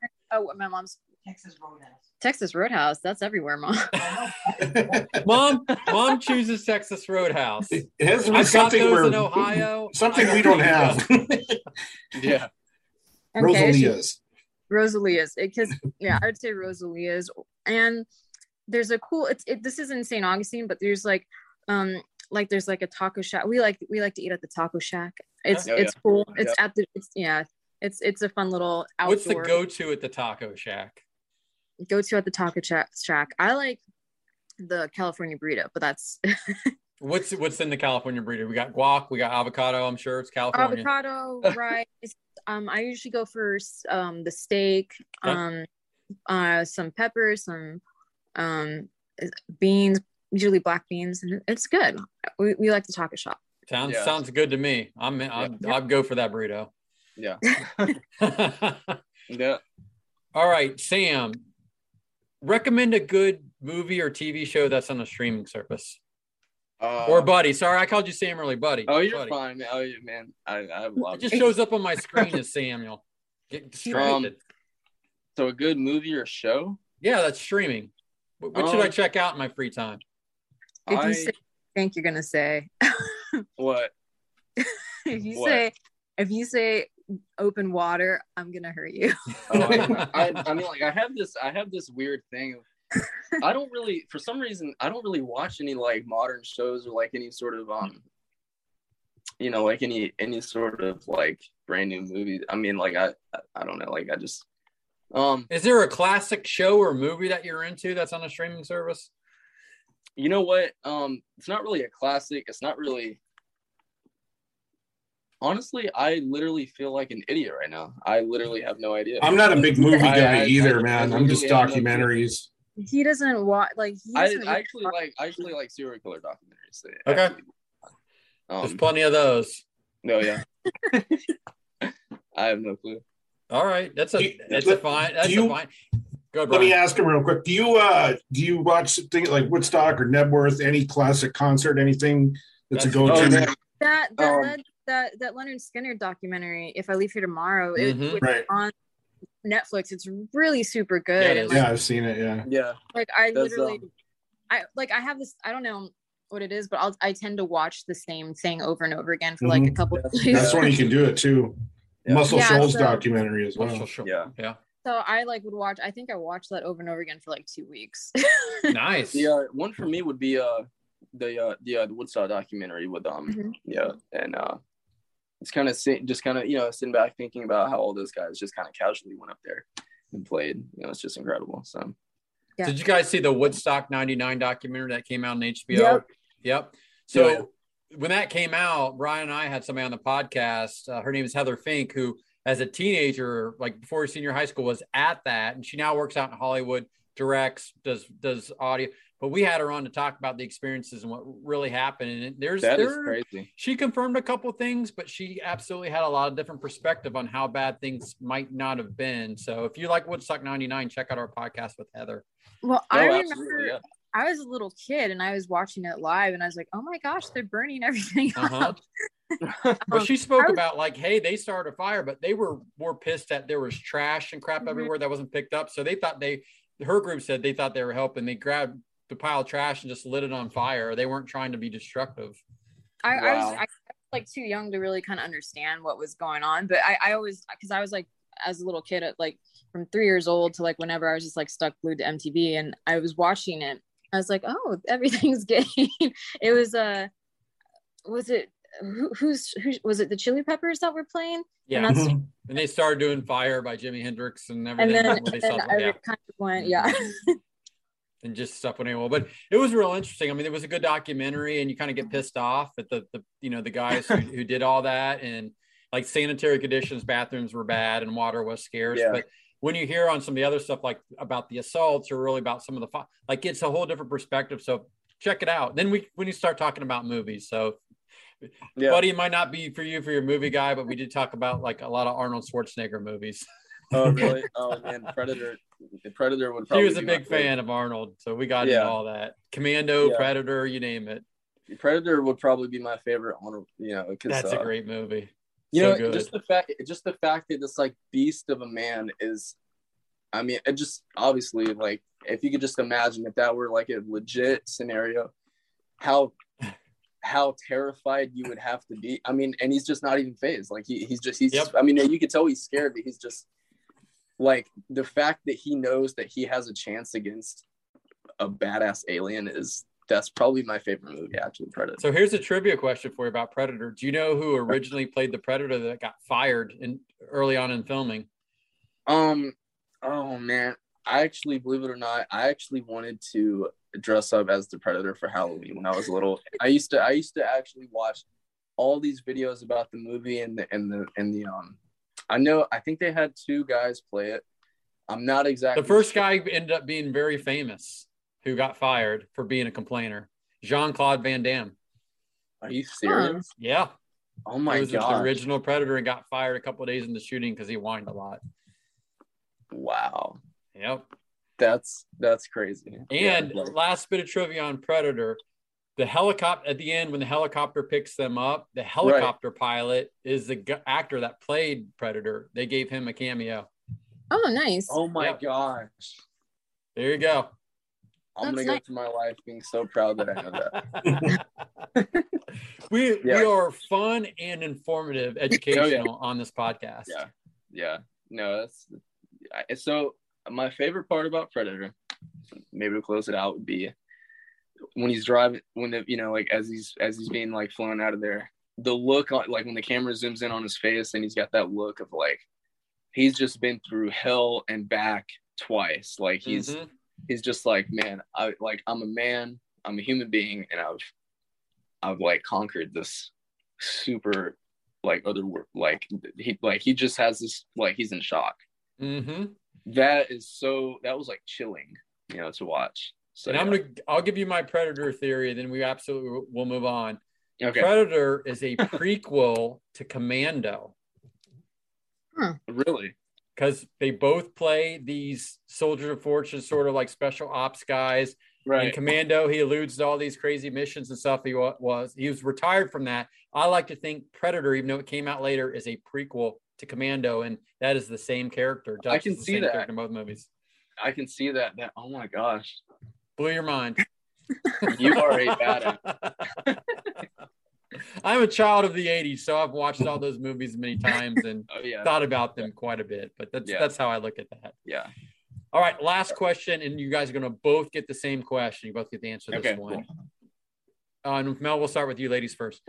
Um, what is a guilty pleasure artist or song for you? Oh, I love the Goo Goo Dolls. Solid. I've seen them play maybe like five, five times. I I love the Goo Goo Dolls. I think because because before like That's not even before, shameful. They've got some good It- stuff. because well a lot of because I think a lot of people think the Goo Goo Dolls are kind of like more like soft rock, but they're Mhm. not. Because if you go back to like Long Superstar way Power- down off the Power- Twister yeah, soundtrack. Yeah, I was just gonna say hard. that. Yeah, that it's a rocker. it's it's almost kind of comedic because I I keep posting me singing that song. It's a it's great like- song. It's a great song. I know. So like they because they started out they're like they're a punk band. Yeah, they They're were. a- Yeah. so I love I love the Goo Goo Dolls. That that would probably be the most non like rock and roll thing that I listen to. Well, I figured to throw the gospel stuff out since you listen to a lot of gospel. I listen to a lot of gospel, like a lot of gospel drummers, and they're. But I honestly, I couldn't name you one gospel Okay. song. So I, I enjoy the drumming. It's just um because my musical preference leans towards like rock music and, and that kind of thing. I mean, I do. I love like more like if I listen to like pop music, I love pop music from like the '60s and '70s. Like I love Paul Simon. Mhm. You know, and you know like a lot of Motown stuff. I listen to that, and then I'll also listen to a lot of jazz, but um most part i i like um rock rock rock and roll hard rock you know I So- saw No Doubt and the Goo Goo Dolls before they were popular opened up for Bush when I was in college. oh nice Had Yeah, no that's idea cool. who either band was, and neither of them had broke yet. And I'm like, wow, like I was like, No Doubt, interesting. Girl's cute. They may have something there. Yeah. And six, eight months later, all of a sudden, like Just a Girl and Don't Speak all hit. And I was like, wow, I saw those guys. I have no idea who they were. yep. both All both right. really good bands Yeah, yeah. I mean, I liked it. I mean, the Goo Goo Dolls were fine. Like I was like, hey, these guys are pretty cool. Little little three piece, you know, going on, and yeah. At the now defunct Hara Arena in Dayton, Ohio. And now, yeah. All right, buddy. Last question. You get the same one. What is a guilty pleasure artist or song for you? oh god, a guilty pleasure. Um Ed You gotta like some crazy shit. Come on. yeah, okay. You know what? I can literally only like only name like one song. Eminem is probably one of the most talented people on this globe. Sure. Uh, yeah. They just did a good job at the oh Super my mom Bowl. I mean. I mean, What is I mean, that? Mom gets the literally- no, answer no, no, after a no, buddy I'm goes. so serious. I'm so serious. This guy is is like such an inspiration for just keep pushing, keep pushing, keep keep keep trying to get better. Keep that's all he's ever done. That's Mhm. all that man has ever done is just raised got us up out of poverty and a terrible, you know, family conditions and everything. Yeah, Yeah. Like I, I, I completely, I, I'm like, you know what? If, I mean, if you just listen to him, it's just like, how does someone do that? You know, I mean, Mhm. literally, how does someone do that? Like, it's just ridiculous. Especially being a white dude in that genre and being Exactly. like It's like, successful it's and like respected. so and much confidence, so much Yeah. confidence. I love his attitude. I love his confidence. I love his definitely an inspiration as far as always. he he you know, is who he is and doesn't care about anybody yeah else he, he's he's he, he's like you know what? Like he's like he knows he can do this and he's gonna do it and he's always gonna get better at it because because he can you know? And that and that's as, as far as guitar playing as far as you know musical inspiration for me that's that's somebody I look up to you know? That's a good one. Like that's got, a he's got, respectful he's got the right like, attitude yeah, I wouldn't expect to hear the from you right from a rock attitude. guitar player, but I I like Yeah. I like that choice. He's got. All right, he's- what, he- what's your yeah. mom say, Mel? Oh, she likes Eminem. Okay, there you go, buddy. And mom, Mama De, She- De uh, Lorenzo she gets it. She she couldn't name you one song from Eminem, but she thinks she's hot. No, so he sings. Yes. Did you you did you say he sings good? He raps. When or he sings? raps, I just said he raps. My well, Eminem. I like his. I like when he does rap battles. He's really. It's it's because he. It, see, back in it was cool because back you know maybe in the early two thousands, like him and Limp Bizkit were trying to like kind of move rock and and rap to the front and kind of get pop music kind of that the cheesy pop music that was like the Britney Spears and the boy bands out and what they were doing it was really it was really cool what they were doing because they were just like we're gonna we're gonna kill this pop stuff and get real music back out there. So i i had to uh, i i i mean i've listened to eminem for you know since he first came out so he, he's definitely uh, very good he's very good at writing his words and uh, Absolutely. and coming up with stuff like you know you allude to with the Yeah. rap battles on the spot and being Yeah. able to get that flow and Yeah, His- for me, for me, for me, it's his attitude. It's his. his it's tracks his are, are great Yeah. i love your Yeah. diss track Well, Yep. great answers. Hey guys, thanks for being on. Uh, the album, new album, your first album, "Close to the Sun," comes out on March first. March first. Where where can we go to buy this? Is it streaming? Is it physical? Where can we go to find out more about Fortune Yeah. Child? Get your stuff. Find out when you're going on tour. It It's, will um, be on every streaming service: Apple Music, Spotify, all all that good stuff. Yeah. Amazon, Amazon. whatever Yeah. you got. Yeah, that we're gonna stuff. we're gonna try to push. Um, we're gonna try to do a vinyl pressing. Actually, um, Yep. Oh, that's great. yeah, that's another goal. You know, um, something physical. You know, people to people to grab. You know, so so uh, you know, it's the first album. You know, and and um, we're just gonna try to get it out. You know, like any way we can. You know, if we play shows, we're gonna you know probably have some CDs, and um, but every single online you know platform you can think of. And your website, fortunechild.com, has your links to your Facebook, your Twitter, your Instagram. Your you guys Yes, look sir. like you got to have a TikTok. Oh, Yeah, yep, yeah. um, yep. We have a TikTok. You got it all. so they, they've got it all. Well, we're you guys are out. awesome. I love what I heard Thank so far. I cannot wait till the first to check out the rest of the album. And you know, best of luck to you guys, Brian. Thank you, man. Thank you so Yeah. much to Melanie and Buddy, John and Christian from Fortune Child. Uh, it's been a great time talking to you guys, and we'll be watching very, very, very closely any publicity that you need, any help, promotion, whatever. We're, we're right there. So thank you so much for being on. You're very welcome. Oh, thank you guys a lot. So thank you so much to uh, Melanie and Buddy, Christian and John from Fortune Child for uh, having a chat with us. Uh, as we mentioned uh, in the intro, uh, their producer Kevin Els- Kevin Elson uh, has worked with a lot of folks, uh, specifically uh, Journey, um, Mr. what I- Big.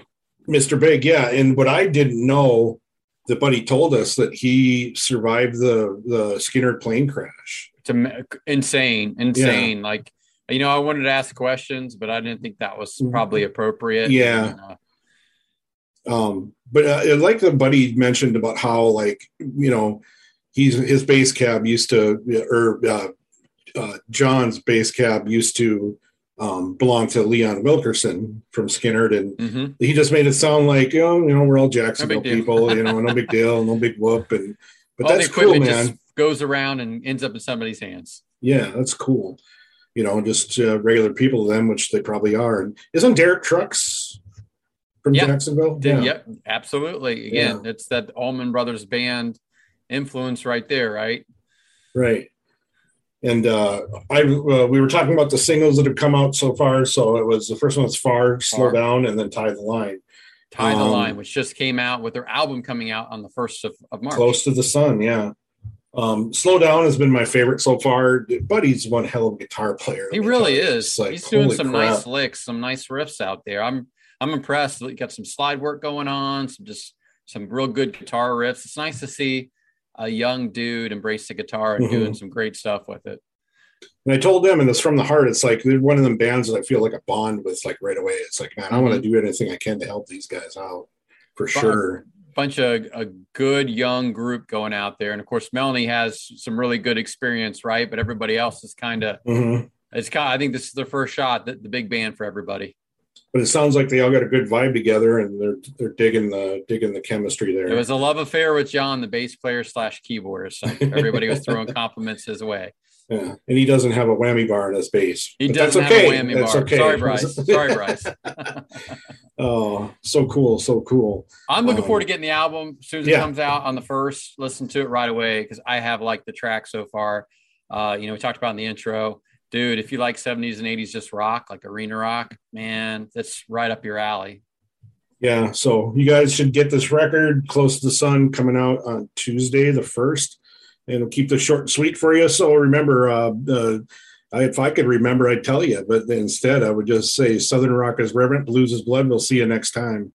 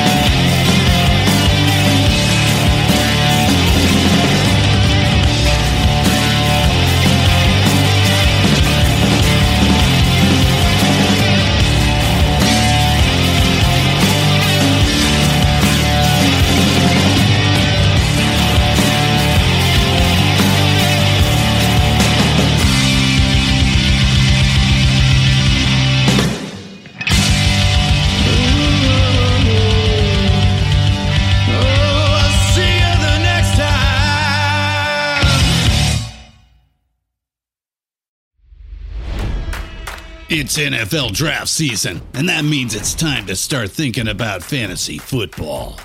FantasyPoints.com features industry leading experts and prognosticators using proprietary hand charted data to help you score more fantasy points. FantasyPoints.com is the place to go for whatever kind of fantasy football you play. Whether you play fantasy football, daily fantasy sports, or do a little bit of everything, Fantasy Points has the meticulously researched content to guide you to victory.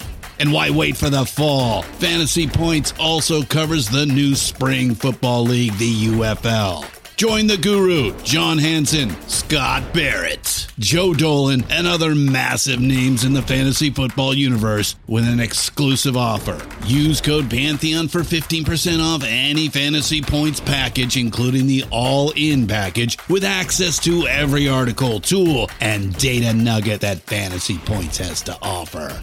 That's fantasypoints.com and code Pantheon for 15% off at Fantasy Points. Fantasypoints.com, code Pantheon. Score more fantasy points.